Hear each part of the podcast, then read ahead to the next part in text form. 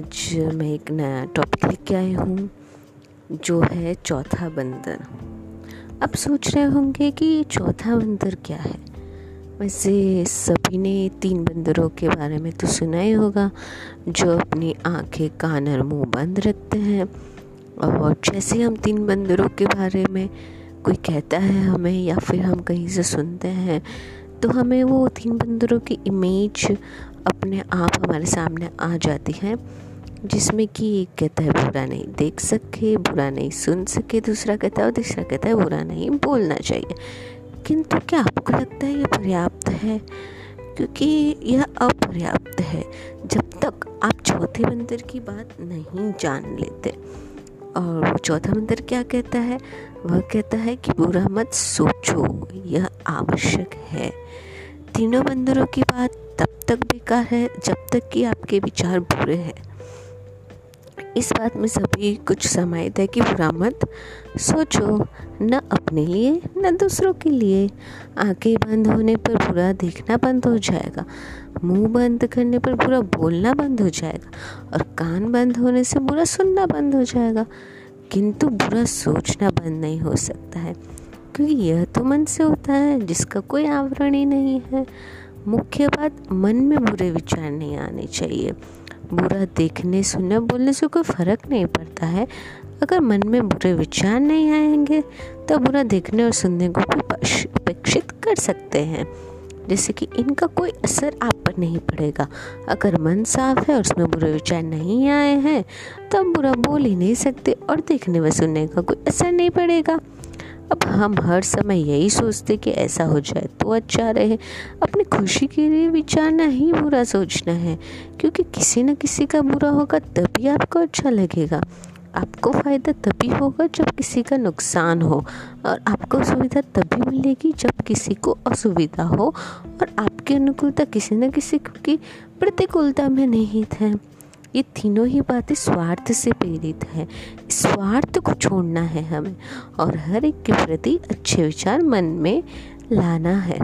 और ये हर एक के प्रति अच्छे विचार मन में लाना ये नितांत असंभव है। मनुष्य अपना फ़ायदा, सुविधा, अनुकूलता कभी छोड़ ही नहीं सकता। या ऐसे कह सकते हैं कि स्वार्थ ममत्व को मनुष्य नहीं छोड़ सकते हैं। यह तो बिल्कुल असंभव है। इसका संभव होना ही मोक्ष है। केवल ज्ञान और ब्रह्म ज्ञान है।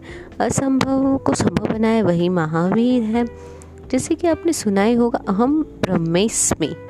अहम के दो अर्थ है, अहंकार और ब्रह्म।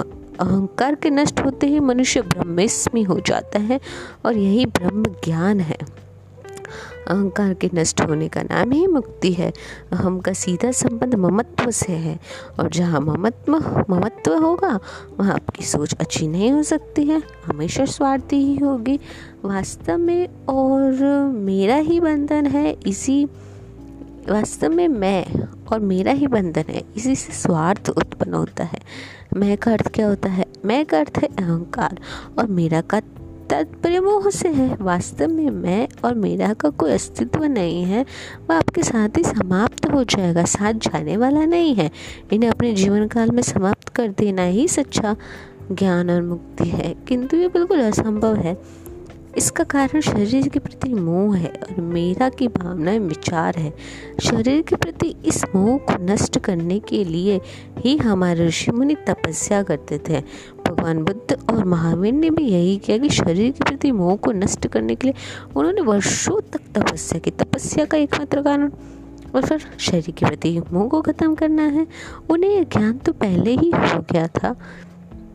तभी तो दोस्तों उन्होंने तपस्या करके इस मोह को दूर किया। तपस्या के बाद केवल ज्ञान की बात गलत है। तपस्या से उन्होंने अपने विचार एवं शरीर को उस ज्ञान के अनुरूप बना लिया, जो करना असंभव था।